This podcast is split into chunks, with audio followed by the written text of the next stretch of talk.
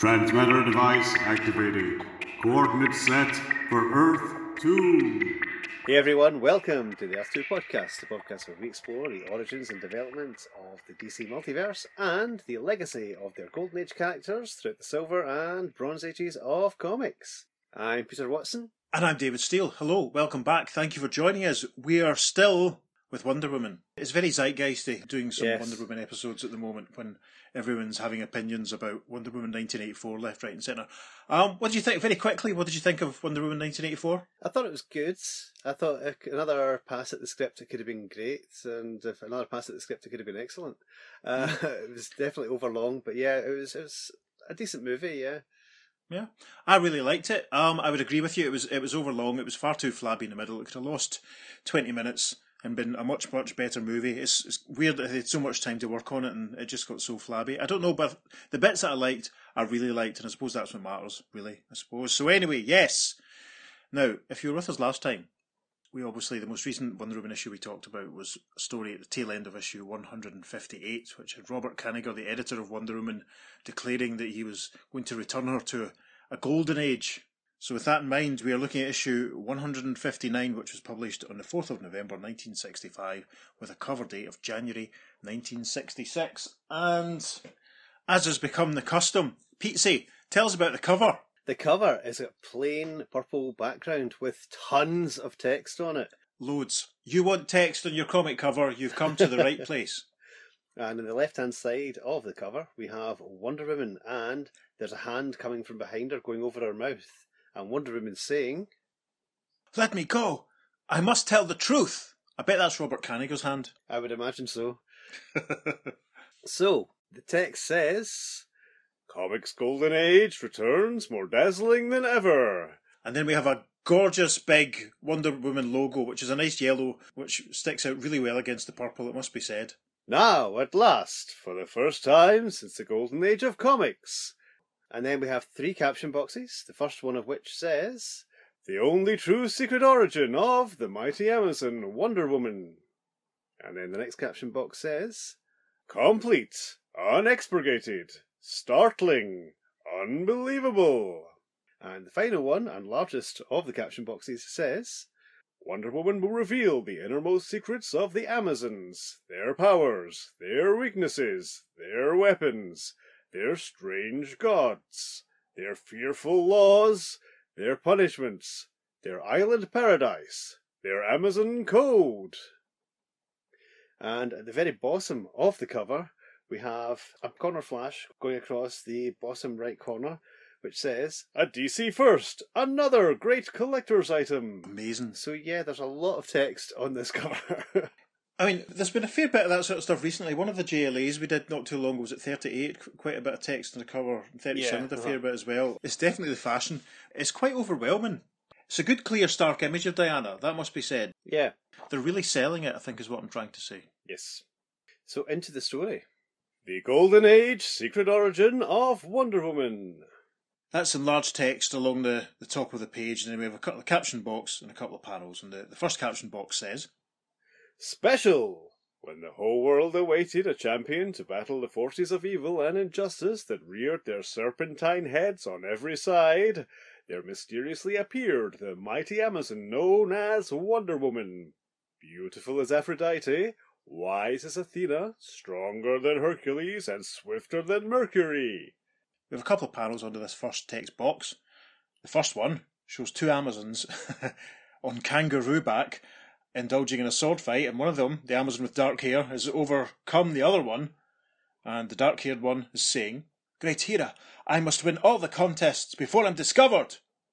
And a sort of tannoy voice, I'm presuming, says, The mysterious champion wins again! and then we have another panel, and a little caption above it which says, Wonder Woman's startling exploits outshone the brightest stars in the skies, and yet this wondrous being was fashioned out of clay. And this panel shows a lady who we know to be Wonder Woman's mother with a knife in one hand, another sculpting implement in another, some clay and a sort of dais in front of her, and she has shaped the clay into the form of a child.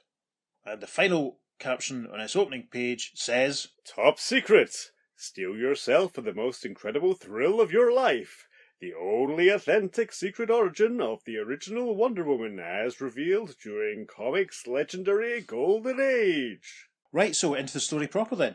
And the caption at the top of page two says Our strange tale starts in the most ancient of times when Earth was jointly ruled by rival gods Mars, god of war, and Aphrodite, goddess of love and beauty. And this opening panel shows um, some soldiers sort of pillaging, I suppose, for a better way of putting it, sort of Greco-Roman style. The word Trojan almost springs to mind because they, they appear very much like you imagine sort of Roman and Greek soldiers looked because of the way we've seen them in Ray Harryhausen movies and all that sort of thing. And there's a cloud in the sky, a big nice pink tinged cloud, and in the middle of the cloud are the aforementioned Mars and the aforementioned Aphrodite. And Aphrodite says, My women shall conquer men with love, Mars. And Mars replies, Foolish Aphrodite, behold how my men rule with this sword. and the second panel shows a couple of soldiers, one of whom is, is has a goat by a little cord round its neck in his hand, and the other soldier has a spear, and the other soldier, the one who's wearing a sort of golden helmet, he's pointing, gesturing towards a group of about half a dozen women. Mars and Aphrodite are in the cloud observing this, and Mars says, Look, Aphrodite, my men regard your women as toys and the soldier wearing the golden helmet gestures towards the women, and as we can see, their wrists are all bound. And he's saying to the other soldier, All my slaves for thy gout. And the other soldier says, Not enough. My goat is worth twice their number. After all, they're only women.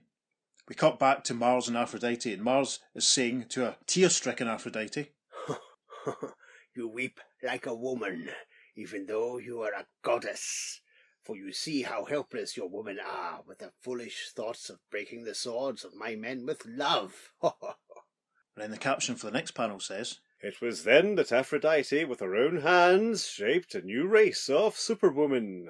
And this next panel shows Aphrodite at work sculpting a statue figure of a woman, basically. There's some other women standing around, and as she's sculpting, she says, I will breathe life and the power of love into these women until they are far stronger than the strongest of men. I shall name them Amazons for love and strength. Top of page three, and the caption says, To the Queen of the Amazons. Some of the Amazons that Aphrodite has already sculpted are watching as she's placing a girdle around the waist of Hippolyte. Aphrodite is saying, To you, Queen Hippolyte, I give my own magic girdle. As long as you wear it, Amazons shall be unconquerable. Never take it off. The next panel shows all the Amazons cheering Hola and Hippolyte saying, Great Aphrodite, we shall use our power only in love and kindness, and to battle the forces of evil everywhere. So be it. And the battle cry of the Amazons shall be, Hola! Which obviously explains why the Amazons are all crying it. So, we have a change of scene, the caption says. The Amazons built a glittering city called Amazonia, which immediately became the target of invading armies. It's quite an epic panel here. In the distance in the background, we can see all the temples and the buildings that the, the Amazons have constructed. And at the front of the panel, we see, ranged on the left, a large number of soldiers. And then on the right of the panel, there's another bunch of soldiers, and there's two men in chariots who look very different. I'm going to suggest that they are different armies. And the guy on the left is wearing a sort of green tunic and has a beard. And he says, Foolish woman, building a city without even a wall to protect it. We'll smash it into rubble. And the other guy, it looks like he's wearing a sort of golden armour, has a very, very, very odd looking red hat helmet affair going on. He says, Aye! We will sell them into slavery as a lesson to all women, not to defy men. But for the first time in the history of the world. And this is great because it's basically a panel of the Amazons handing the men their backsides. The two so- lead sort of soldiers who we saw in the final panel, we see them being tipped out of their chariots, their horses knocked down. There's cries of hola going on in the background from the Amazons, and the man in green being tipped out says, Help! These are not ordinary women! And the guy with the red hat says, Aye! I have never seen their like before! I like the thunks and crack sound effects as their chariots are sort of smashed up. It's tremendous. It's, very good. It's, it's great, yeah. yeah. It's I must say the the art in this is already stylistically it looks very like the flashback sequence in the Brain Pirate story we did a few episodes ago. Would you agree? Yes. Do you think? Yeah. Absolutely yes. As we discussed previously, Robert Kanigher, the editor, was taking this decision to return Wonder Woman to the, the Golden Age stylings, and the art very much does reflect it. It's very, I can't say simplistic, it is very detailed, it is very nice, it's very nicely rendered, but the, the essence of it has that slight unsophistication that we're used to from older stories. So at the top of page four, the first caption says, In the misty regions, Mars is enraged. and we see Mars and Aphrodite again back in their clouds with their temples around them. And Mars has raised his fist and he's saying to Aphrodite, You tricked me, Aphrodite. You made Amazon women stronger than men. But you have won only a single battle in the war between men and women. I will conquer your Amazons and punish them. Not as long as Queen Hippolyte wears my magic girdle and she never takes it off. Asleep or awake. Ha ha! And then we get a nice close up of Mars, finger to his face as he's stroking his chin and he's thinking, Aphrodite does not realize that she has just revealed to me how to destroy the Amazons. See that panel? Do you not think that close up of his face looks very much like the troll emoji? Yes, You know, the, Yes. the kind of gurning troll? yes, it's Very quite, so. now that you mention it, it's quite disconcerting. We've not said, but it's uh, Ross Andru and Mike Esposito doing the art chores on this, and they're, they're, they're Right, doing a- yeah, a great uh-huh. job of evoking that style, and it's definitely a change from their usual style. It's absolutely brilliant. Not that their usual style isn't, but yeah. Yeah, I mean, let's be honest, it is really good. I mean, it's a it's a really nice looking comic, and it does feel sort of like a, a kind of an upgraded version of a Golden Age story. Do you know what I mean? Yeah. Slightly more Uh-huh. polished. If it, it's almost like they took Yeah. an, in some ways like they took an old an older story and redid it and smartened it up. Anyway, so Mars obviously has a plan. For the caption for the next panel on page four says, Mars appears to Hercules, the strongest man in the world. And this is a very different Hercules to the Hercules we've met before in the podcast. It's obviously not the same guy. He's a lot thicker. Bit, he looks a bit squatter, much bulkier, very very strong. He's wearing sort of black trunks, his little anklets around the bottoms of his legs, and he's already wearing the the head and skull of the lion that he killed in his labours. And this panel shows him he's got another lion by the tail, and he's smacking its head against a tree trunk with a giant thud. That's a shame. Anyway, and Hercules is saying, I can bite through steel, shatter rock into dust, turn the wildest animal into a rug. No one is stronger than I, Hercules. and Mars is standing in the background watching this, and he says, No man, Hercules, but a mere woman is. Hippolyte, queen of the Amazons. Mars continues in the next panel. Hippolyte and her Amazons are invincible only as long as she wears the magic girdle of Aphrodite. Until then, you are the second strongest in the world.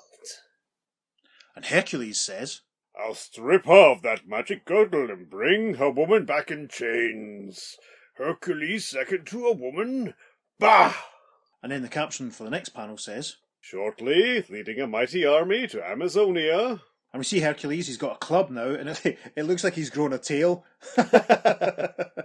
he obviously looks like he's wearing the lion's tail as a belt. In fact, he had that in the previous panel, but it just wasn't very clear. Yeah. He has an army ranged behind him, and Hippolyte and the Amazons all carrying spears are in front of him, and Hercules says, I, Hercules, strongest man in the world, challenge Hippolyte to personal combat if she dares, or confess that she is a coward in skirts. We're now on to page five. The first caption says, Hippolyte answers the challenge.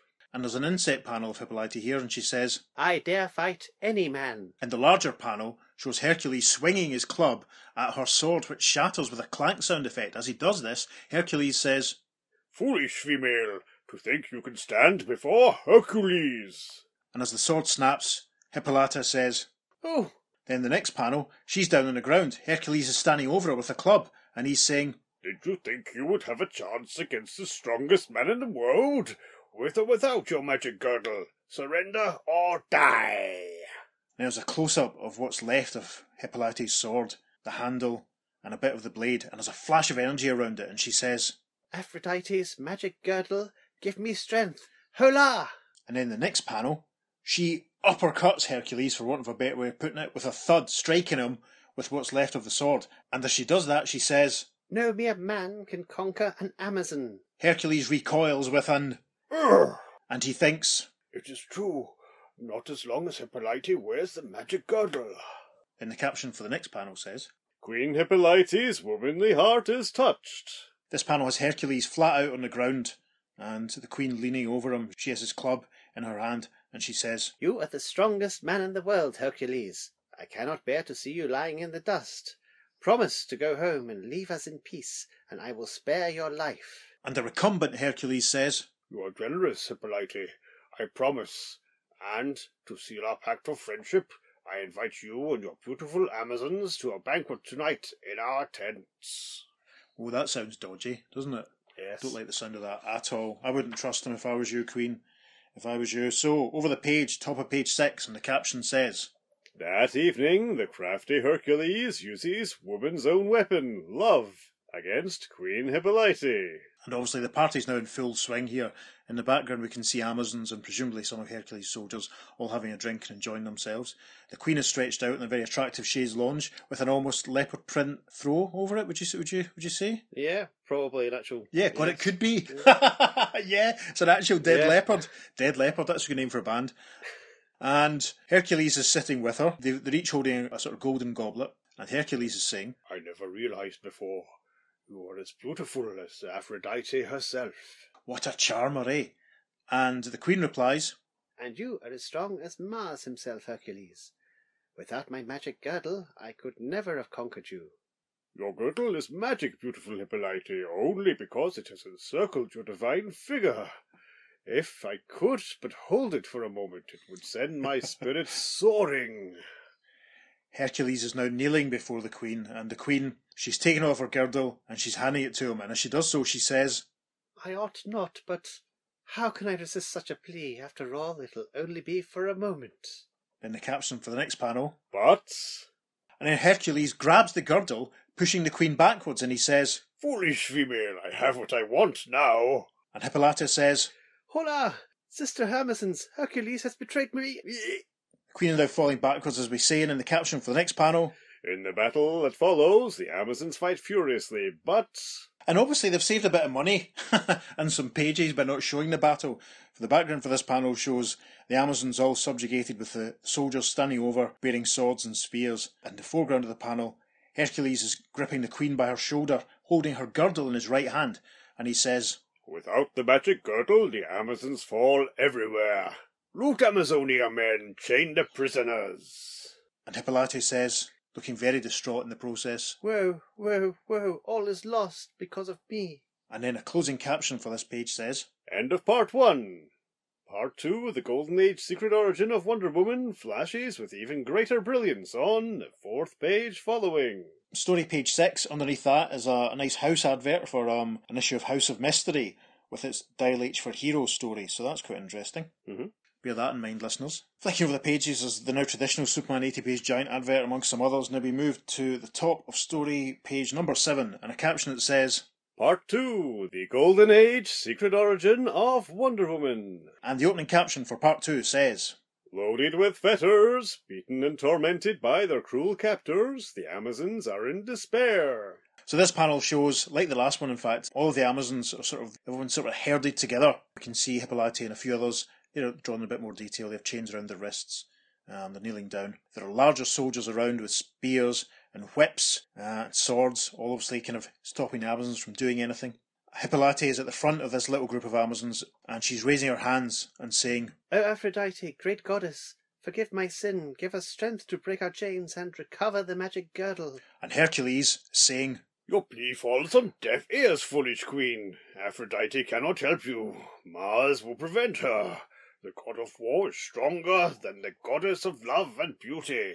and in the caption for the next panel, But appearing only to Hippolyte, And this is a really nice panel, actually. We can see the Queen sort of with her hands up to her face. She's praying, and tears falling down her face. And the pink clouds that the, the gods were sort of amongst earlier on, they're sort of surrounding her. And Aphrodite's appearing through the clouds. And Aphrodite is saying to the Queen, You may break your chains, but only if you can force a man to undo the bonds that a man has placed on you.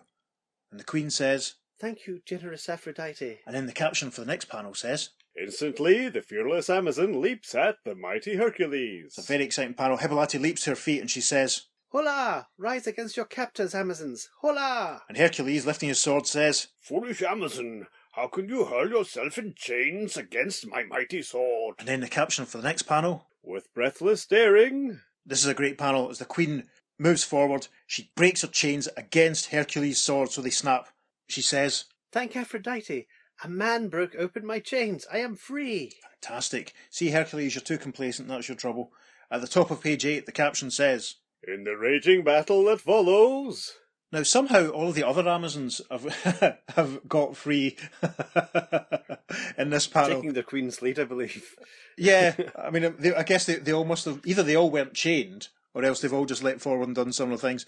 So, the background of the panel with cries of hola, can see the Amazons beating the crap out of some of the soldiers, and in the foreground of the panel, Hippolyte has turned the tables on Hercules, and it looks like she's used a chain and snapped his sword, knocking him backwards with a clunk, and she says, Aphrodite is at her side once again, Amazons. Hola! So yeah, so the fight continues, and then the caption for the next panel says, After recovering her magic girdle, and this panel shows the Queen looking very much like Cobie Smulders all of a sudden to my eyes. Maybe it's just because I was watching How I Met Your Mother at lunchtime. The Queen and a few more of her Amazons, and Aphrodite is there, and the Queen says, Aphrodite, I shall never again remove your magic girdle.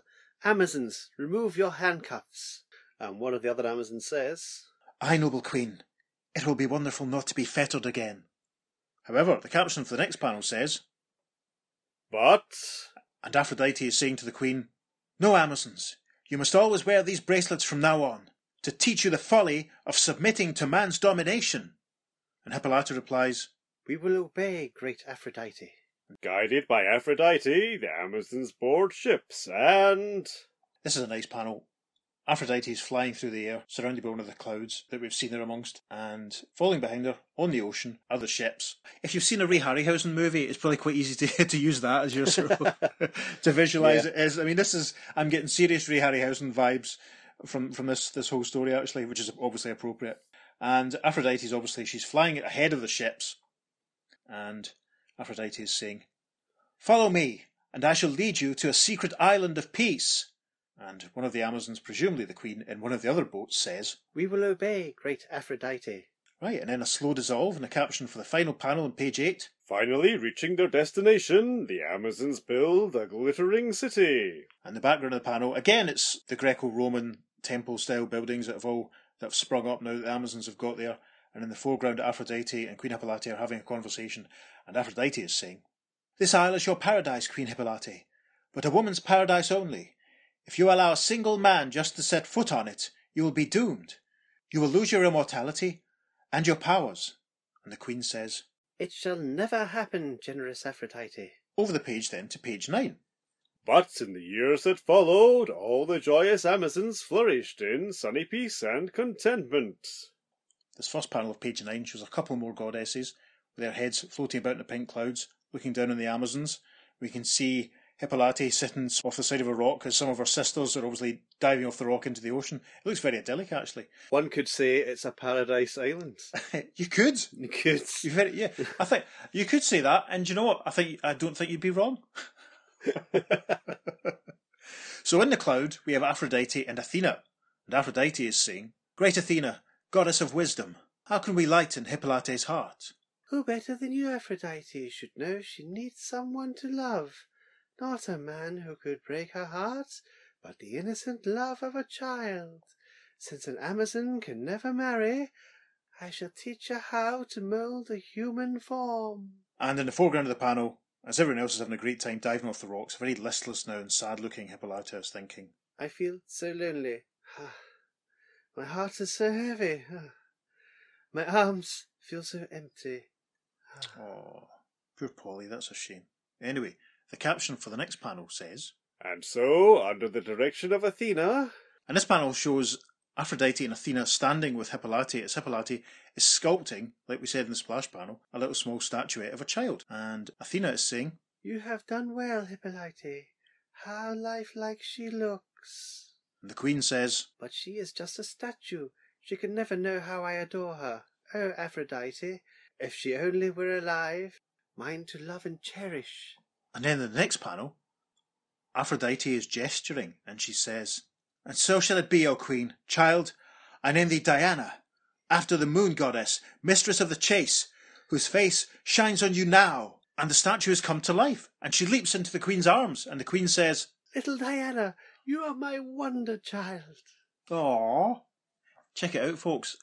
Wonder Woman has just been origined right before your very ears. So, the caption for the next panel says At the age of three, when an Amazon is pinned beneath a huge tree felled by lightning. And this is an interesting panel because we see an Amazon who's obviously been pinned under the tree, but the child Diana is lifting the tree from her.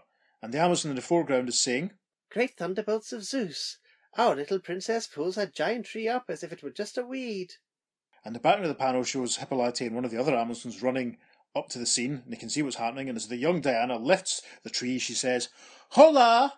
And then in close up, the Queen says, Aye, already my Diana has the strength of Hercules. We've reached the top of page 10. When Diana is five, her namesake, the goddess of the chase, watches her race the fleetest deer through the forest. And that's a nice panel. It shows Diana ahead of the deer. It looks like she's jumped over a bit of a, a ravine or a gorge, or from one cliff to another. And there's one of the, the now familiar pink clouds floating in the background, and we can see the head of Athena and also the head of Diana. And Diana is saying, Look, my namesake, the Queen's child, is swifter than Mercury herself. And as Diana leaps, our Diana, that is, young Princess Diana, Wonder Woman leaps, she cries, Hola! Then a caption for the next panel says, At fifteen, the young Amazon spends the night in vigil at Aphrodite's altar. It's obviously a very dark temple. There's a brazier with a flame burning in the, on the right hand side of the panel. Diana is kneeling, and our mother tells us what she's doing. Hippolyte says, Here are your bracelets of submission to Aphrodite, Diana.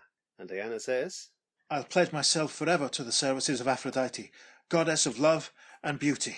And the Queen continues in the next panel. Let no man ever chain these bracelets together, Diana, or you will be forced to obey him, until you can get him or another man to break your chains. With your bracelets of submission chained, terrible forces can transform you into a creature of ungovernable fury. So beware. And Diana is lifting up her now braceleted wrists and she's looking at them very intently and she's saying, I will beware, mother. And then the caption for the next panel. Lastly, in a secret grove, when the princess is nineteen. That's an interesting one because Hippolyte and Diana are standing, and it's a little garden water feature, basically. and it's a little boy holding a giant conch shell, and water is pouring from it. Diana has obviously filled a cup with the water that's pouring from this fountain, and the Queen is saying, Drink, Diana, from the fountain of eternal youth. Beauty and happiness are your Amazon birthright, as long as you remain on Paradise Island. And Diana says, It is a wonderful birthright. I will never give it up. And then, final panel, page 10, the caption says, But later, the seething sea brings floating wreckage toward Paradise Island, and. Diana and obviously one of her friends are standing on the cliff edge looking down. We don't really see too much of a detail of the wreckage or what's floating in this panel, but Diana and her friend Mala have clocked it, basically, and Diana says, Look, Mala, a body, floating on plane wreckage. I hope it in time to be of help. And Wonder Woman's pal Mala says, I'll race you to the wreckage, Princess. Over the page now to page 11, and the caption for the first panel says, Although Mala is the fastest Amazon swimmer, and we see Diana and Mala swimming in the ocean out towards the wreckage. Diana's going at speed, for Mala says, Diana passes me as if she were faster than a porpoise. Diana says as she swims past, Hola! Then a caption for the next panel. on the wreckage, Diana's heart is stirred, just like her mother's. Diana's reached the wreckage, and floating on the wreckage was a blonde man. He's obviously unconscious. And Diana looks at him from the sea and says, This is the first man I have ever seen. How handsome he is, like a god. The caption for the next panel. An examination reveals. And this panel shows that Mala and Diana have climbed onto the, the wreckage. It looks like the wing of the plane, actually, from this panel. And Mala's holding a piece of paper that she's found, and she says, These identification papers state that he is Captain Steve Trevor of the American Army Intelligence. Princess, are you listening? And Diana is cradling Steve Trevor by now, and she says, How strange that he drifted to our shores. It seems like fate. He can't die. Not when he's in my arms. I've got to save him. And the next panel, Mala says, Diana, Princess, a man on Paradise Island? You can't take him into the city. Remember Aphrodite's law. No man may set foot on Paradise Island. And this looks like Diana's walking on water in the next panel. Maybe she's just jumping all the way from the, the plane wreckage to the island, but she's carrying Steve and she says, I'll take him to my island laboratory. It's outside the city, and Mala, don't tell my mother. The caption for the next panel, after a slow dissolve, says, In the laboratory, Diana works day and night to perfect a healing ray for the unconscious pilot's life, while the Royal Court physician Mala has brought says. And in this panel, we see Steve stretched out on a bed. There looks like a sort of a big gas canister behind him, and the doctor, the Amazonian doctor, she has an interesting bit of headgear going on, very weird glasses she's wearing, and she has a stethoscope which is holding to Steve's chest, and she says, He's sinking fast. And Diana, in a bit of a state of distress, says, No, no, I can't let it happen. I've almost perfected the healing ray. And in the caption for the next panel, On the fifth day, Diana, who's now wearing a similar pair of glasses to the ones the doctor was wearing, she's in the foreground of the panel operating some equipment. And our dialogue helps us out here. She's saying, Doctor, I found it, the purple healing ray. Doctor, why are you looking at me like that? What's happening? And the doctor, who we can see in the background of the panel with Steve, Steve has a bandage around his head by this point. I'm not sure why he didn't have one before. Anyway, the doctor's looking back at Diana over her shoulder and she says, Poor Diana, it's too late. The patient is beyond recovery. He's gone. I'm sorry. We move to the top of page 12, and the caption says, But Diana fiercely fights for the stricken pilot's life. And Diana's now obviously arranged that her purple healing ray is over beside Steve's bed, or maybe she's moved Steve's bed over to near the purple hearing ray, who can say. And the purple hearing ray is operating with a bree sound effect. Diana and the doctor are standing looking down at Steve, who's looking very buff, it must, it must be said, stretched out on the bed, and Diana is saying, Wake up! Wake up! Please open your eyes. I won't let you die. I've taken you out of the sea. I won't lose you now. Open your eyes. Open them. Open them.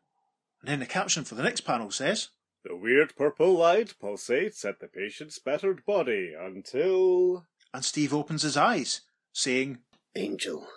Beautiful angel. And the delighted Diana says, Thank Aphrodite. You're going to be all right. Suddenly, a worried queen appears. Queen Hippolyte has walked in and she says, So this is why you didn't appear at court for a whole week. For a man, the cause of all our woes. He must return to the warring world of men immediately. But mother, Captain Trevor can't travel alone. He's not well. I can fly him to America. No, Diana, that is impossible. If you leave Paradise Island, you will lose your birthright. And she thinks, Aphrodite, help me. Diana has fallen in love with this stranger. The next panel shows Mars and Aphrodite again back in one of the pink clouds, and they're viewing the march of the, the German armed forces. There's some very caricatured, ugly German soldiers. There's some tanks. There's some aeroplanes flying overhead. Some bam bam sound effects. Some kapow sound effects. And Mars and Aphrodite are observing all of this, and Mars is saying, Maybe your Amazons defeated Hercules, Aphrodite, but the whole world's at war. I, Mars, god of war, rule the earth. You will stop laughing when America wins and ends your rule of violence and bloodshed, Mars. Shortly, Aphrodite appears to the queen. Hippolyte, a young Amazon must take the captain back to America. She must remain there to fight evil and injustice everywhere. You must choose your greatest Amazon, for she will need all her strength against the forces of crime and violence. And the Queen replies, I obey, O goddess. Slow dissolve, the caption for the next panel. The next morning, And we see the Queen addressing all the Amazons who are all lined up, and she's in the process of saying, And so, to select our greatest Amazon fairly, a unique tournament will be held at Amazon Stadium tomorrow to choose the winner. and the next panel shows Diana talking to her mother, and the caption says, the queen reacts just like any mother when. How exciting, mother! I'm going to compete too. I feel sure I'm going to win. Then you can't refuse to allow me to take Captain Trevor back to America. No, no, Diana, I forbid it. The competition is not open to you. You forget the winner must leave Paradise Island and live in the warring world of men. I can't let you give up your Amazon birthright. But mother, some girl must do it. Why not I? Besides, it's not a sacrifice to battle crime and injustice. It's an honour. The Queen thinks, I can't lose my child. I must talk her out of it somehow. and then says, You are right, Diana. It is a great honour, and so, to eliminate any possibility of favouritism, if I were to choose you, I must forbid you to compete. Gosh, right, now, the caption for the next panel says, But shortly before the competition, the impulsive maid dons. Diana has put on a mask. And she's saying, I'll wear this mask, and since all contestants wear the same uniform, I hope Mother won't recognise me. The traditional sort of domino type mask just over the eyes. She actually looks very much like Diane Belmont from Sandman Mystery Theatre, as drawn by Guy Davis in this panel. Yes, I would I would agree with that. Yes. So, the caption for the next panel. As an army of Amazon athletes parade before the Queen. The Queen is on her throne, and hu- looks like hundreds of Amazons are marching past her, all saluting as they do so. And the Queen is thinking, Diana isn't here. She's probably saying farewell to Captain Trevor before he's flown back to America by the winner of this contest. The Queen, um, if she can't recognise her own daughter just because she's put a, basically a pair of glasses on, touch of the Lois Lanes here, isn't there? Yes. So we move now to the top of page 14. The first contest is fencing from the backs of Amazon horses. Kangas. As Kangas rear and flashing blades whirl, contestants tumble like leaves until. Bear with me whilst I try and describe this for you folks. Imagine just basically giant kangaroos, like we sort of alluded to in the, our description of the opening splash page. The Amazons are all have numbers. We can see number 12 and the number 7 and the number 22.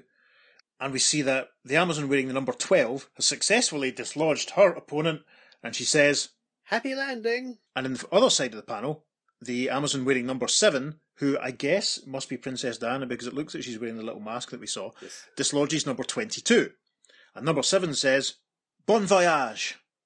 And standing in the middle of the ground, sort of obviously keeping an eye on everything, is, is the Queen herself. And she says, Hola! Number seven, the masked Amazon, and number twelve wins. the masked Amazon, good grief, you'd notice. Anyway, the caption for the next panel, In the wrestling contest, after fierce struggling, and this is hilarious, it looks like two simultaneous wrestling competitions have ended with the successful Amazon throwing her opponent over her head backwards into the air so she batters into the other losing Amazon. It's quite funny. And the Queen declares, Hola! The mystery maid and Mala win again. I'm not convinced at this mystery thing. You th- I mean, the Queen would question it, wouldn't she? She would know. Why are you wearing a mask? Oh, for no reason. I am not trying to disguise myself. That's what would have happened. Anyway, so the next panel, the caption says, Amazons are snared like plunging colts by the lassos of their opponents in the high jumping contest. and yeah, this it's, it's another say what you see moment almost, obviously, as the masked Amazon and presumably Mala are being released from these lassos up in the air. And the Queen says, Hola! Number seven and number twelve are the winners. and number seven cries, Hola! And then another voice from the crowd says, Hola! The masked Amazon broke all records. Terrific. We have another caption. From sunrise to sunset, the grueling tests of strength and endurance continue until every Amazon is eliminated, but two. And we see Amazon number 7 and Amazon number 12 standing before the Queen. Amazon number 7 still wearing her mask. And the Queen says, Number seven and twelve. Each of you has won eleven contests. There is only one way to decide the winner. The final test for entrance into the world of men will be bullets and bracelets. Bullets and bracelets, tremendous. The final panel of page 14, the caption says, A hush falls on the tense audience as. In this panel, we can see in the foreground Mala is pointing a gun at the masked Amazon number 7. The Queen is there. She tells us what's going on. Each of you will shoot five times at your opponent. The target must catch the bullets on her bracelets or suffer the consequences. Number 12 will shoot first. Fire! And we have a small inset panel showing Mala squinting as she fires. The caption says, At point blank range, and there's a couple of pow pow over the page to page 15.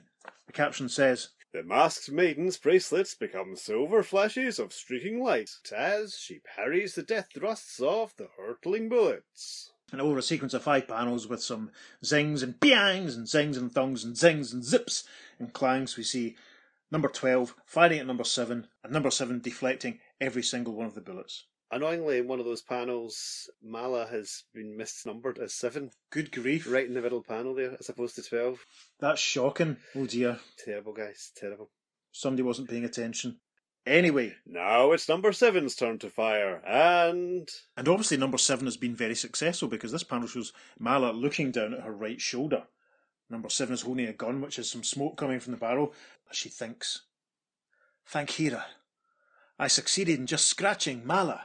So that's great. Mala wasn't very good at the deflections. That's a shame. Right, the caption for the next panel. Amidst thunderous cheers, the winner removes her mask, and the startled Hippolyte is both proud queen and saddened mother.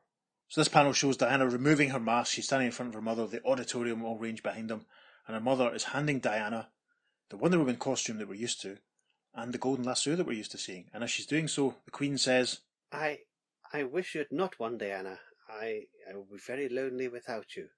But I am very, very proud of you. As winner, you will wear the unique costume and lasso, prepared under Aphrodite's personal direction to wear in America. Scene change for the next panel, caption says. In the Queen's chamber, And we see Diana. She's now wearing the blue star spangled shorts and she's fastening up the eagle girdle top using a mirror so she can see what she's doing. The Queen's actually impressed and she says, Oh, Diana, you look beautiful. and then the Queen continues in the next panel. This magic lasso is made of tiny gold links, which are unbreakable. At Aphrodite's command, they were taken from the magic girdle, which makes me invincible. The magic lasso carries Aphrodite's power to make men and women submit to your will. Whoever you bind with the lasso must obey you. If anyone takes it away from you and binds you with it, then you must obey him. Never let it be taken from you. She hands her the lasso. And then we are now at the top of page 16 and the caption says, a tidal wave of cheers greets the Amazon champion's entrance in her bright costume and glittering lasso. and we see Wonder Woman being borne aloft by a couple of Amazons as they're all marching along. One of them says, Hola, Princess Diana! and another one says, Hola, the woman of wonder! and another one says, Hola, Wonder Woman! So, the caption for the next panel says, With Steve waiting in a unique transparent plane, Yeah, so that's how Diana knew to recognise the wreckage eh, earlier because the Amazons have their own plane. And this is actually quite a funny panel because Steve still has the, the bandages round his head and he's stretched out on a bed that's been loaded into the aeroplane, the invisible plane. And Hippolyte is standing with her hands on Wonder Woman's shoulders. And the Queen says, This this robot plane, which responds to the vibrations of your voice, is my parting gift to you, daughter. Always be guided by our twin goddesses of love and wisdom, Aphrodite and Athena. Take take care of yourself. Farewell. I, I will, Mother. And the caption for the closing panel says, with the injured Steve at her side, the dauntless Amazon heads for America and the most incredible adventures of all time. and as she flies off, one of the Woman says, Farewell, Paradise Island. And Steve says, With you at my side, Angel, I'm in paradise. The, end. And then a little closing caption tells us, Thus ends the only authentic secret origin of the mighty Amazon, and now begins the thrills of the famed Wonder Woman. And there we have it. Now, that's the end of the first story in issue 159. We're not going to do the second story. We'll just tell you very quickly. It involves a bit of nonsense with some spies and a bit with a tiger on an island as Steve and Dana make their way back to Man's World because we're not going to cover in detail every single story of this little Golden Age revival. No, as we said before in our previous episodes, this is Robert Kanigher's attempt to bring Wonder Woman back to the Golden Age. Yeah. And this is obviously the Golden Age origin he's showing. Although, interestingly, I've just noticed as we're reading this, Wonder Woman's is wearing the shorts here as opposed to the skirt that she had in the Golden Age. That's a fair point. Yep. Yeah. And it's is something that kind of lasts for a short time, but not really Golden Age set stories, just more the feel of the Golden Age. Yeah, it's kind of weird. But let's actually just talk about the story a little bit. I thought that was excellent. Yeah, it holds up really well, definitely. I mean, the thing is, virtually every second Wonder Woman story we seem to have read seems to be a contest in Paradise Island. Yeah, Or Wonder Woman meeting a duplicate of herself, or having to have a contest against someone. It always seems to be that. Yeah, And to be honest, Kanigher restarting with this kind of makes this a really easy story for him to bash out. yeah. Because it, it is all his tropes. Yeah, you know, absolutely. I mean, I was thinking that myself, and some ways down the line, we're going to be doing a story from Wonder Woman issue 175, and that has similarities to the some of the other ones that we've already done. He knows what he likes to write.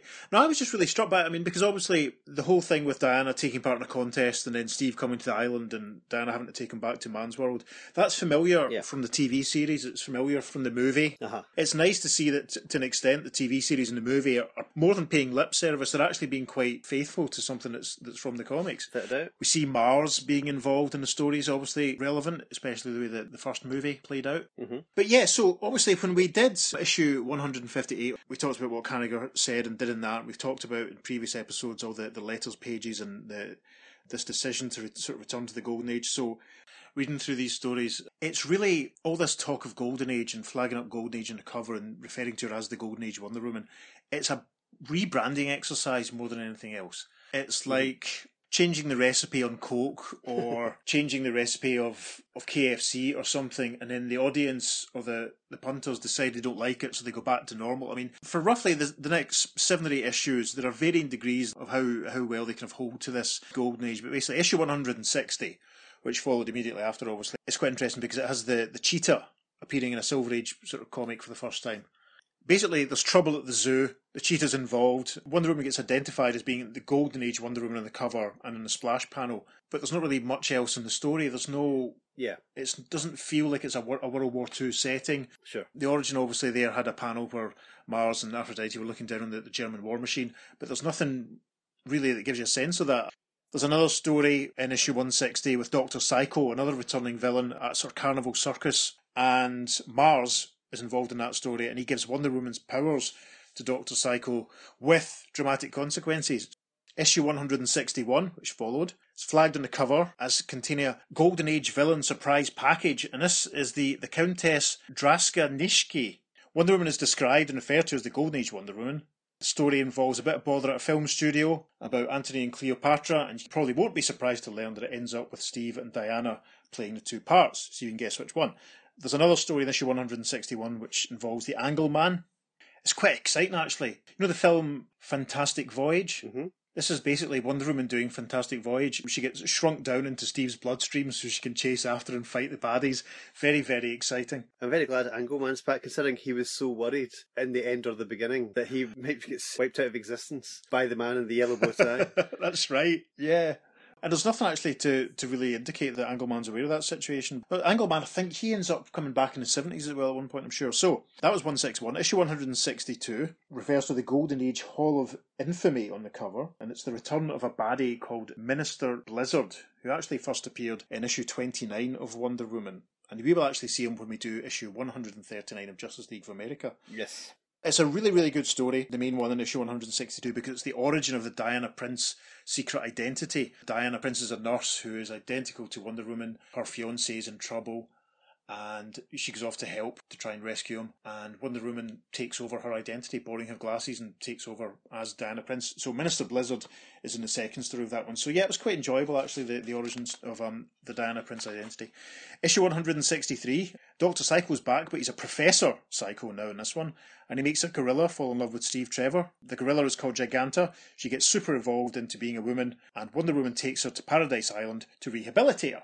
And the second story of issue 163, the baddie is called Paula von Gunther, who also pops up, Peter will be delighted to know, in issue 21 of Metal Men, which is also written by Robert Kanigher. Superb. And the plot of this one is that basically Paula's after Steve. You know, that's it. Issue 164 doesn't have any reference to the her being the Golden Age Wonder Woman in any of the cover lines or anything like that. 163 didn't either, now that I think of it. The Angle Man is back again, would you believe, in issue 164, and it's a story about planes going missing. Mhm. Quite another quite quite a good story to be honest, quite a lot involved. Wonder Woman has to deal with General Darnell, who's basically he's fallen in love with her, and they, they almost get married before they don't. It was actually it was actually quite sweet in places. It's quite charming. It's a really nice panel of them walking on the beach at sunset, which I might stick the black and white version up in the social so everyone can see it. And it must be said, by this point, the art does not have the same golden age stylings Right. That the first two or three did, and certainly the Brain Pirate story we we did a few episodes ago had, and the first couple of issues, it generally looks a lot less like that, you know, slightly simplified Golden Age sort of look. By issue 165, it's still the same setup that we've had for the last few issues with Steve and Diana. Diana's nurse Diana Prince, Steve's doing what he's doing, but the artwork is as modern as you like. No references at all by this point to any Golden Age stylings. The baddie in the first story, 165, is called Paperman, and there's a horrible sort of ending to the story where he falls into a printing press and gets incorporated into that day's newspaper. Wow. Because what happens to the guy in the first place is an accident, and you, you sort of feel quite sorry for him. So that was like, all right, okay. And then Doctor Psycho again is back in the second story for 165, and that involves him splitting Wonder Woman into three. Now, by the time we get to issue 166, they've basically abandoned it all. Yeah. Egg Fu is back. This is Egg Fu the Fifth. By the second story of issue 166, the Golden Age trappings are gone. Diana is back to being a lieutenant in naval intelligence, which is basically the setup, I believe, before all the Golden Age stuff kicked in. Cheetah is in the second story of that one, and then just very quickly, issue 167, Diana is now a captain, and there's a story there where she she hears from the real Diana Prince. So that kind of ties it back into the story that was ostensibly about the Golden Age Wonder Woman. So that's a little bit okay, a little bit confusing. Yeah. And the last one that I felt was worth mentioning was issue 168 because Giganta, Doctor Psycho, and Paula von Gunther are all back, headed up by a man called the Collector who wants Wonder Woman's lasso. And in the second story, it's worth pointing out that Wonder Woman's mum is back to being a blonde. Yes. One of the things they obviously they made a lot of fuss about when they were bringing back the Golden Age was the fact that she would have black hair, but by 168, it's all gone. It's business as usual, really, as it was, and Hippolyta's back to a blonde. So there you go. Interesting as well, she had two appearances in between the end of Mm. the beginning and that very issue. She was in Brave and Bold 63. She appeared in one panel there where she was blonde, Right. and also in Teen Titans issue 1. She was in one panel of that where she was also blonde. So I the black see. hair did not stick at all. That obviously brings us to the, the interesting point that we mentioned that the whole thing with Wonder Girl was that she's supposed to be a younger version of Diana originally, wasn't she? Originally, yes. Uh-huh. Yeah. What you have is a character who probably exists in the past, being brought into contemporary stories with Roy Harper and Wally West. And even to this day, that still causes a lot of confusion, I believe. I mean, I haven't read an awful lot of the, the new Teen Titans stuff, but there's, there's a famous story called Who is Donna Troy? Yes. Uh-huh. That tries to deal with all of that, and I know it, it continued for, for a long time afterwards. So the return of the Golden Age Wonder Woman, all it really amounted to was putting her in a different uniform for a few issues and flagging the words Golden Age on the cover and using the term Golden Age in a couple of splash panels, and that was basically it. Changing the art style a bit, yeah.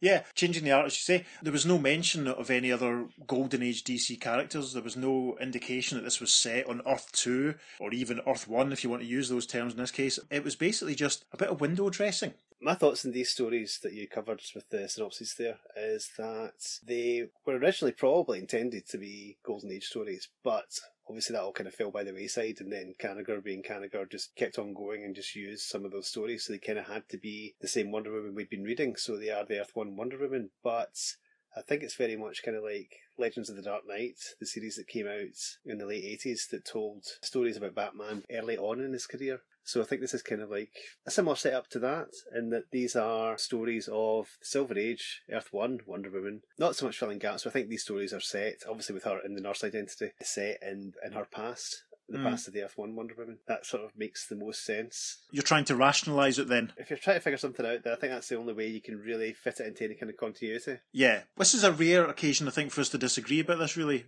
isn't it? Mm. I don't think they're worth attempting to rationalise it with that because the editor, he's not caring about continuity, he's not caring about Earth 1 or Earth 2. I mean, if it's supposed to be the Golden Age Wonder Woman, that really is referring to the Wonder Woman that we have retroactively applied as living on Earth 2. Yeah. And he doesn't use that. And it, it makes sense to sort of suggest that these could be stories of the Earth Wonder Woman early in her career and they're using the Golden Age stylings to suggest it in the past.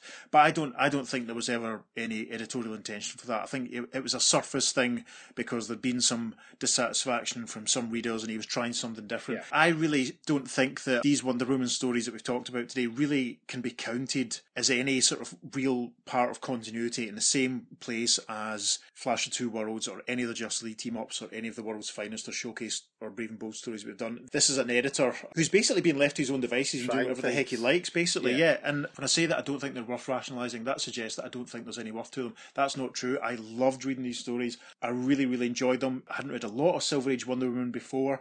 I was really impressed by just how fun and easy they were to read. The artwork was great. The storytelling was tremendous. I don't think we really count them as either A, flashback, retcon, proper Golden Age stories, or B, early adventures of the Earth One Wonder Woman, because I don't even think the editor was given any consideration to any of that stuff at all. So we're going to put them in Earth Kanigher. Yeah, there we go. Or if you want, if you you know, There you go. if you want to rationalise it even to that extent, it's interesting. I mean, I, I can't lie. When when we started talking about doing these Wonder Woman ones, I had this fear that we were going to be locked down doing about two years worth of Wonder Woman stories that were all Churchill turning up or FDR turning up, and it's it's interesting because I was surprised to kind of form the opinion that this is a bit of rebranding because it's like Snickers to marathon or marathon to Snickers. you know, that's that's about the extent of it. Yeah, I think the most interesting thing about this period is how it originally seemed to be fueled by fandom, especially after you read the end or the beginning, the last story that we covered. Uh-huh. But of course, that didn't stop. The letters kept on coming in, and that became the most, well, for me, the most fascinating part of the Wonder Woman comic at this time. Yeah, so let's have a look at the letters columns. This first one is from issue 162. It's one long letter from Mr. Joseph Arrell of New York City. And the letter goes something like this Dear Mr. Kanigher, some time ago I delivered my comments on Wonder Woman number 156. While I panned this issue, the subsequent ones have been, like, c'est magnifique. Numbers 157 and 158 were daring, two issue story full of keen excitement, capped by a sensational announcement that the superfluous one day characters would be eliminated. Then came issue 159, recounting the origin of the Golden Age Amazon Princess, and any misgivings I had concerning the old look Wonder Woman crumbled. All except for one. I still contend that the artwork of two decades ago is too archaic for today, and that if you're reluctant to use Sekowsky, Mr. Andru would do well to continue his present style as he did in issues 157 and 158, showing costume changes instead of imitating the late Harry Peter. Nevertheless, you are to be commended for giving Wonder Woman a tremendous lift, including the New Readers column, for which the first time gives fandom a true sounding board. To give the new trend a boost, may I suggest the following? Here we go. Right. Number one. In order to explain the inconsistency arising from the death of Wonder Girl in 156 and her apparent resurrection for the Teen Titans, why not use the Fox formula?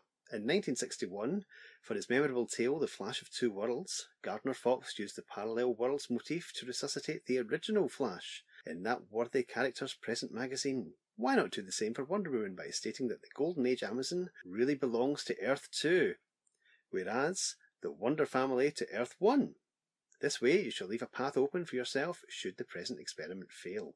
Number two, if the new look, Batman, was given an impetus last year, as well as this one, by playing him up more so in the Justice League, there is no reason why our heroine could not likewise be showcased in this popular magazine. That's a fair point. Yep. Number three, in view of the fact that John Jones is a Martian and that one of Wonder Woman's worst enemies, the Duke of Deception, also stems from Mars, why not have a story co-starring the Martian Manhunter pitting these two JLA members against the menace from the Red Planet?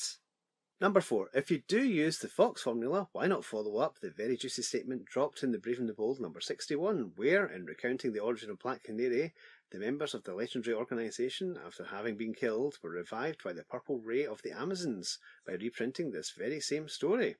What Wonder Woman needs now is tremendous publicity to erase the extremely low opinion in which fandom formerly, question mark, held her.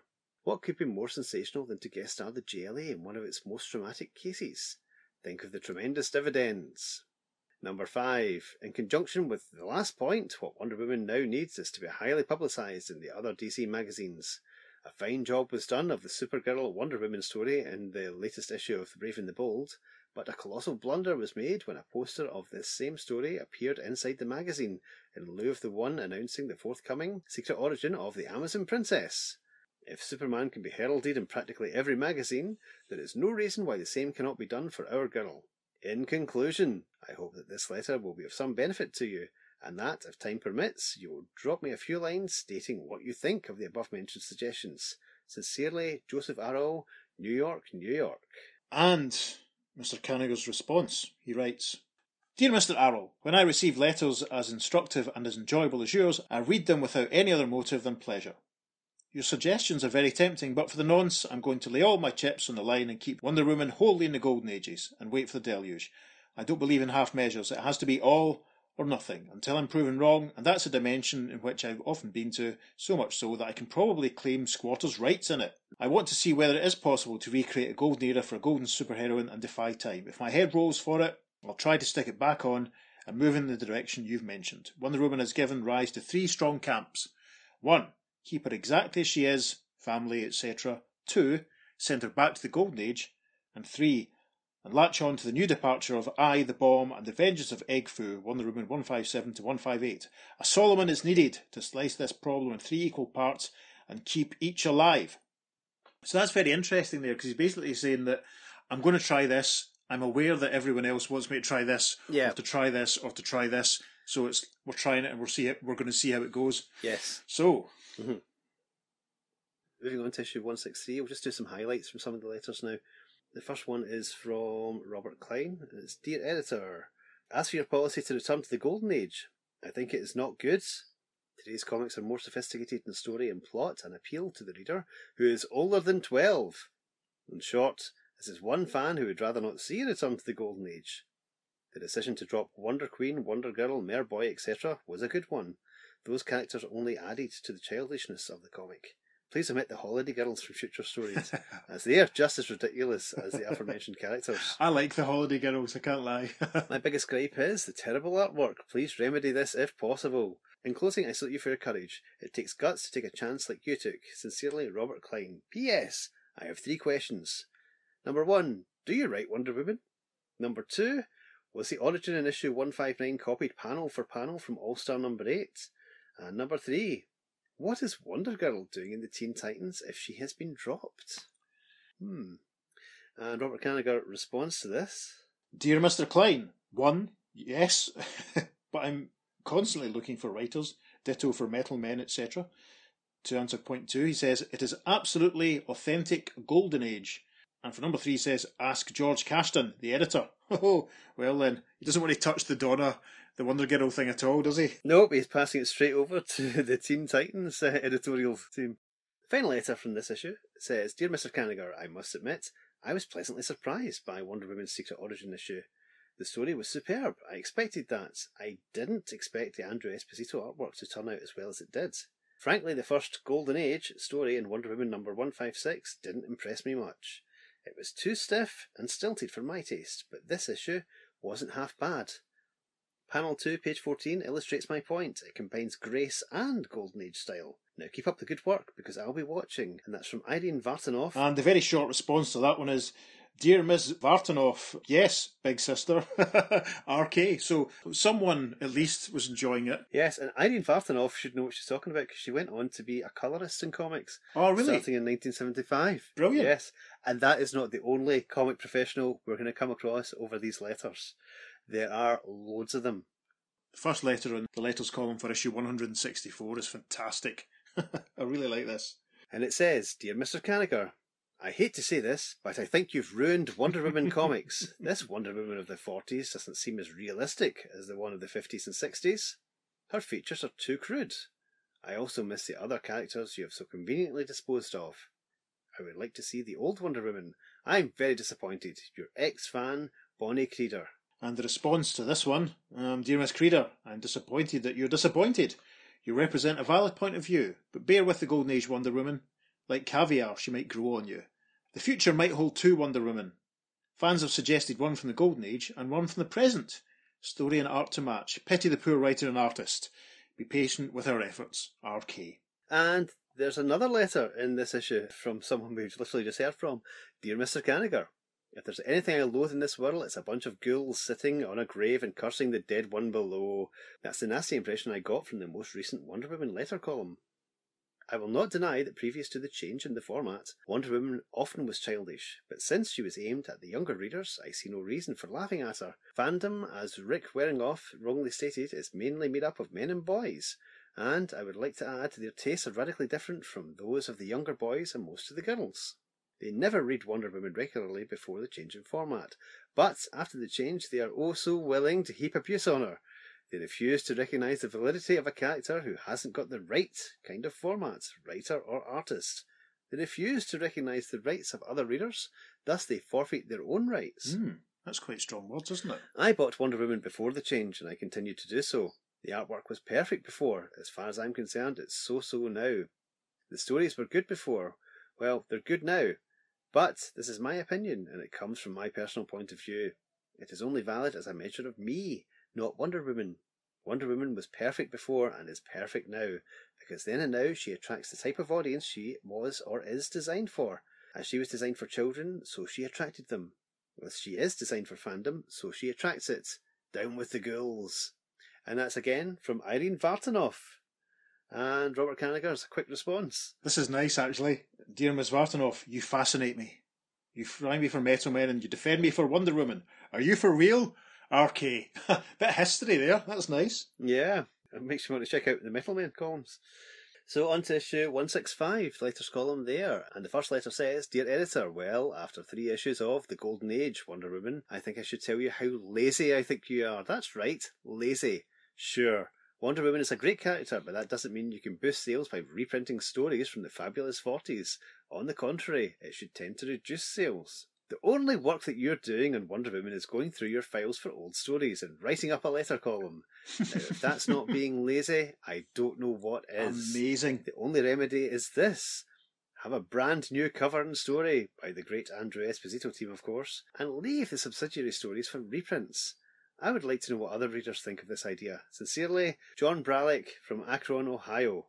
And Robert Kanigher responds. Dear Mr. Bralick, the one thing you can count on in this column is that readers will tell you exactly what they think, regardless of who is being drawn and quartered. So read on, friend. From RK. Okay. The next letter is actually quite positive. Generally seems quite happy with it, but we're not going to talk about that one because we didn't really go into a lot of detail on the story. So there's the, the last letter from the 165 letters page. Peter's going to read it to you now. Dear Mr. Kanigher, as a two share stockholder in national periodicals, I was quite happy to see Wonder Woman number 161 appear on the stands. First of all, that cover was the best to date. Thank goodness you left off all the glittering blurbs. Andru Esposito did a fabulous job in copying the style of H.G. Peters. That's interesting. There was a bit of dislike for all the, the text that they've been putting on. That's quite interesting. Yeah, Yeah. that's Mhm. interesting.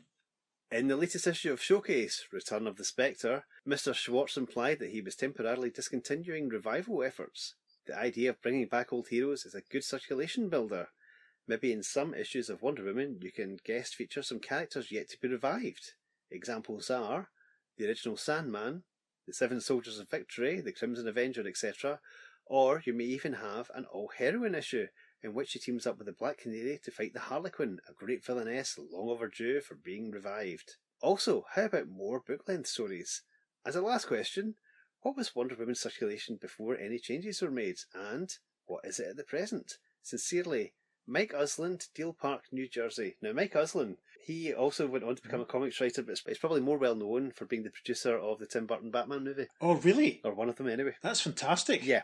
Wow. Yeah, and here he is writing in about Wonder Woman in the 60s. Yeah, there's more to come, folks. Yeah, and showing off his knowledge of characters. That's really, really Yeah. interesting. That's that's cool. Robert Kanigher's response then to, to Mike is Dear Mr. Uslan, I'm glad you're fond of Black Canary and Harlequin, since both flirted their way out of my typewriter years ago. I have a fatherly interest in those saucy brain children. Perhaps I will feature them with Wonder Woman one of these days in the new kind of golden age. As far as her circulation is concerned, she's passed every physical that I know of for about 20 years. Numerically, I believe it's published once a year on the ownership page, but don't go by me. I am notorious for involving myself only with writing, art, and editing, and leaving the business end to the time proven successful hands of DC RK. Now, that little thing he said there about Showcase, Mr. Schwartz implied that he was temporarily, dis- temporarily Yes. discontinuing revival efforts. I don't remember any sense of that at all from, from reading the story, but anyway, we'll see what pops up when we do the, the Showcase Spectre issues.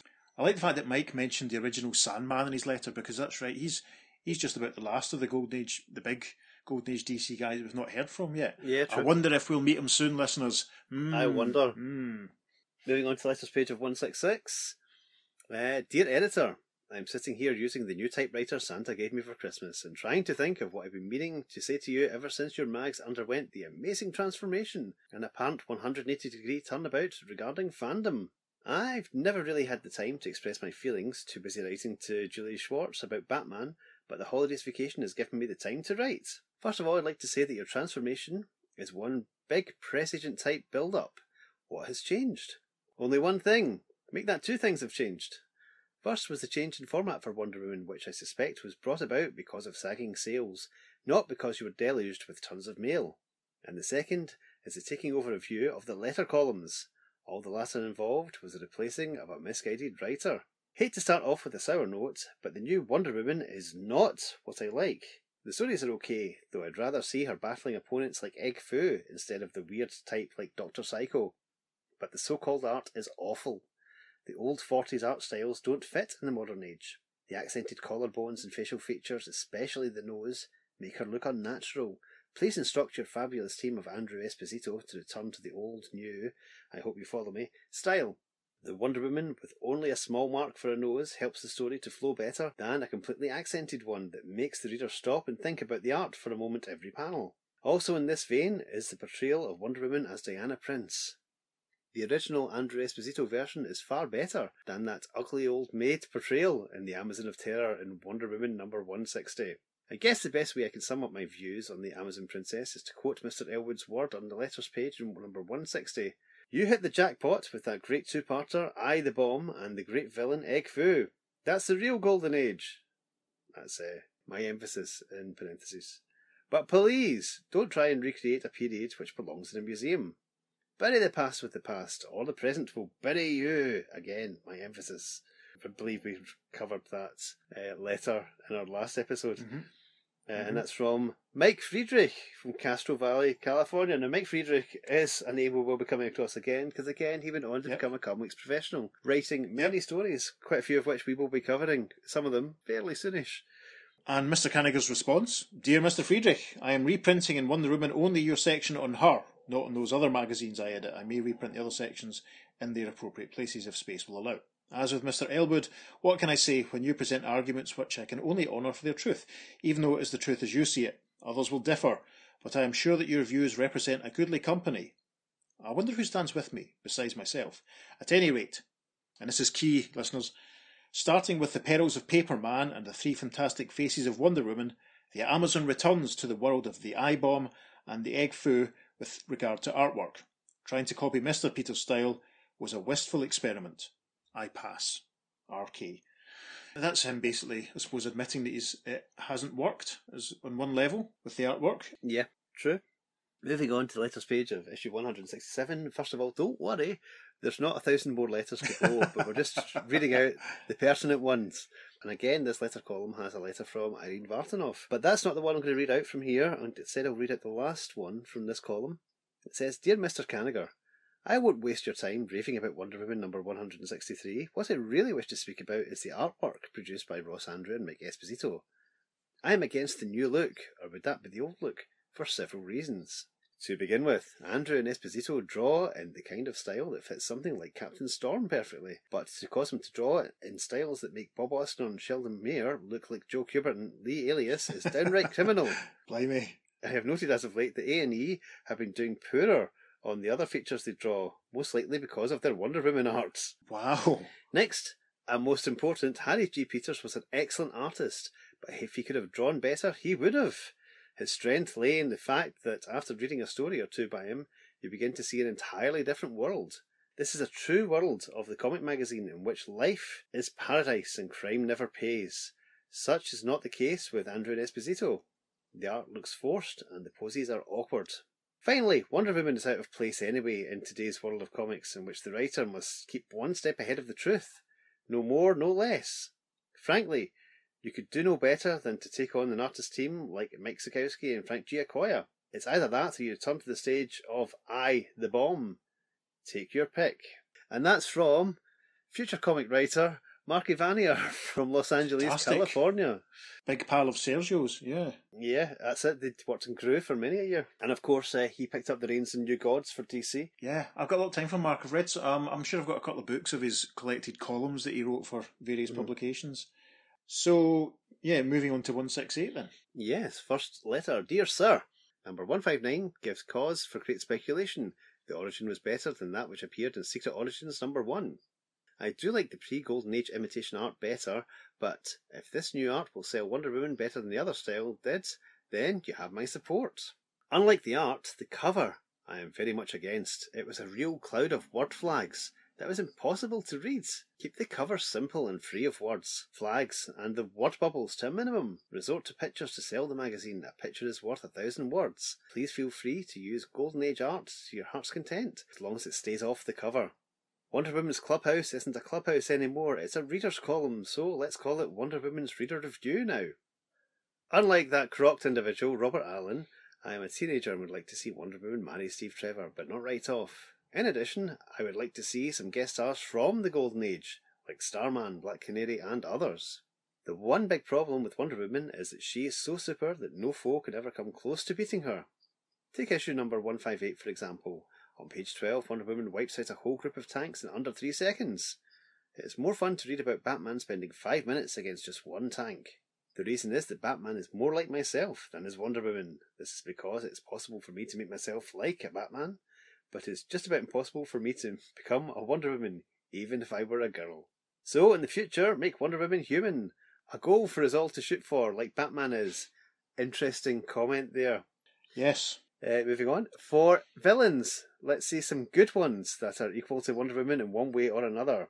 Villains that are worthy of Wonder Woman's metal. Don't, please don't finish them off like a cup of coffee. Take two issues, let Wonder Woman get beaten every so often. After all, no one is perfect. Don't go off to alien planets, keep Wonder Woman real. Page 10, issue 159 stated that, with your bracelets of submission chained, terrible forces can transform you into a creature of ungovernable fury. Will we ever see that happen in Paradise Island? Soon? When? When do we get a list of ye editors' favourite old villains? When do we get some good old villains? Getting back to old Alan, tell the JLA editor to handle her this way too in this fashion. Refer back to JLA for this up and coming statements numbers 21, 22, 29, 30. There are two Wonder Womans, one of Earth 1 and one of Earth 2. The one that was just revived was that of Earth 2. The one of Earth 1 is dead as far as we, the readers of Wonder Woman, are concerned, but still lives on in the pages of JLA. The Wonder Woman of Earth 1 has her origin in Secret Origins number 1. The Wonder Woman of Earth 2 has her origin in Wonder Woman number 159. So set Mr. Allen straight, will you? Best wishes for success and the hope that Wonder Woman will appeal to all. From Lee Childs, Sherman Oaks, California. I think that's the best letter we've had so far, actually. It's it's because he's addressing some of the points that we were sort of thinking about as Mhm. far as Earth One and Earth Two, and and I like what you said about making Wonder Woman a, a sort of character that, that readers can aspire to. That's that's really quite noble. I like that. Yeah, and making her a bit more realistic is something that will be Yeah. happening in Wonder Woman's fairly close future. Yeah, of course. So the, the final letter we're going to do from issue one six eight is from a very familiar name. Yes. Dear editor, first of all, I'd like to say that since you decided to fix the stories that have appeared in Wonder Woman, the book is better than ever. But I have a very strong complaint that I'd like you to consider. Please do not make Andru and Esposito copy a style of art far below their ability as they have done. These men are far better than their predecessor and should be allowed to use their own style of drawing. Your idea of improving the book was the right idea, but once you had a good storyline, what did you do? Ruin the art, that's all. The Wonder Woman of the 40s had miserable art. The Wonder Woman of the early 60s had excellent art. The reason, even though your artists have allowed themselves to copy a poor artist, their own ability still shows through. If you truly want to improve Wonder Woman, don't bring back a poor art style. Have the improved stories complement the top art that your staff can produce. By the way, I must agree with Mrs. Satterthwaite's Wonder Woman 160 letter column in the fact that it is impossible to recreate the Golden Age. The reason is that the Golden Age was a mood, not the product of the comics. The people were different. There was a war going on, television wasn't in use, and to be honest, it was just a different world. Just try for top stories as you're now presenting and mix it with the best of today's comics. Top art! Why not let the readers have a say if they want to have the new art or the art of last year? Sincerely, Marvin Wolfman from Flushing, New York. Fantastic. Marv Wolfman, the writer of Teen Titans, the writer of Crisis on Infinite Earth, the writer of Adventure of Superman, the writers of tons and tons and tons of things. Wow. Without whom would we be doing this podcast? Possible, possibly not. If he hadn't done Crisis. Uh, Probably not, Yeah. no. True. Very true. Right, listeners, don't worry. This is the last letter we're going to do. This is a letter from issue 169. Dear Sir, I have been watching with patience Wonder Woman's visit to the Golden Age, and I predict that she will return to the way she was before. The Golden Age belongs in the past and cannot be recreated, since it is a part of the comic's history. The artwork especially, novel though it is to see it now, is dated and should not be revived. This is a jet age, and her Amazon should have adventures, and these should be drawn in such a way as to keep her in the forefront of what is being published today, not send her back to the past. Surely there are plenty of adventures for her to have in the present, which will maintain her exciting image. Long live Wonder Woman. She is unique among all comic characters today. Sincerely yours, Ellen Dryberg, Chicago, Illinois. And Kanigher's response to that one Dear Miss Drayberg, I suppose you must be aware through reading the Wonder Woman letter column that you represent but one faction supporting the Amazon, although a very important one, as all her readers are. And your suggestions are attended to as carefully as any others, but only the future will show the path Wonder Woman will take. As she has shown before, the Amazon seems to have an inner life of her own. So sometimes she goes in one direction and other times in another. But the important thing is that she is alive enough to make some readers ecstatic and others angry. I guess it's apparent that the girl does have something. RK. There we are. It's absolutely fascinating. What a period of strange comics history. That again, no one, no one really talks about this period. It's fascinating. Just Robert Kanigher just trying things. Yeah. So yeah, it's just really interesting to see that a lot of people who feel invested in Wonder Woman are future comic pros. Yeah. In the field, they really have to have their say about, you know, the character and the direction that the comic's Mhm. taking. And it's really interesting to see their insights. The really obvious thing is that the, the, the fan base, to use a, a very modern term at this point, is obviously very engaged and very in, very invested, and they care about Yeah. what's what's going on, and it's and it's interesting just to see how responsive he is Yes. to everything they're saying, and, and you can see obviously from the letters that some readers were prepared to, to go with him and give him a shot. Yeah. There seemed to be more voices that were saying that they didn't really care for it Mhm. than went for it. I was I was really intrigued to see the, the letters that talked about the the amount of text and covers and all that and to dial that back and all that sort of stuff. So it's um it's interesting that people were talking about just so many different aspects of, of what they were being given. My respect for Robert Kanigher has increased actually by reading through these Yeah. letters and seeing his responses to people because it's obvious that he he takes what people are saying seriously. He's interested. He wants to hear it. It's almost like it's a very collaborative process. Yeah. You know, he's listening to the fans where they don't like it, but he will try something else and see if they like that. And but also, Mhm.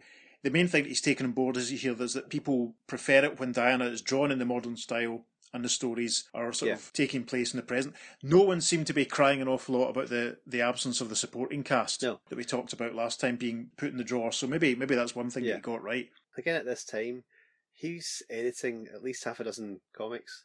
He's writing most of them. Yes. Uh, he's doing tons of stuff, and he's still Yes. engaging with the fans on the letters pages to such an extent. Pretty much putting himself out there, saying, "I'm trying this.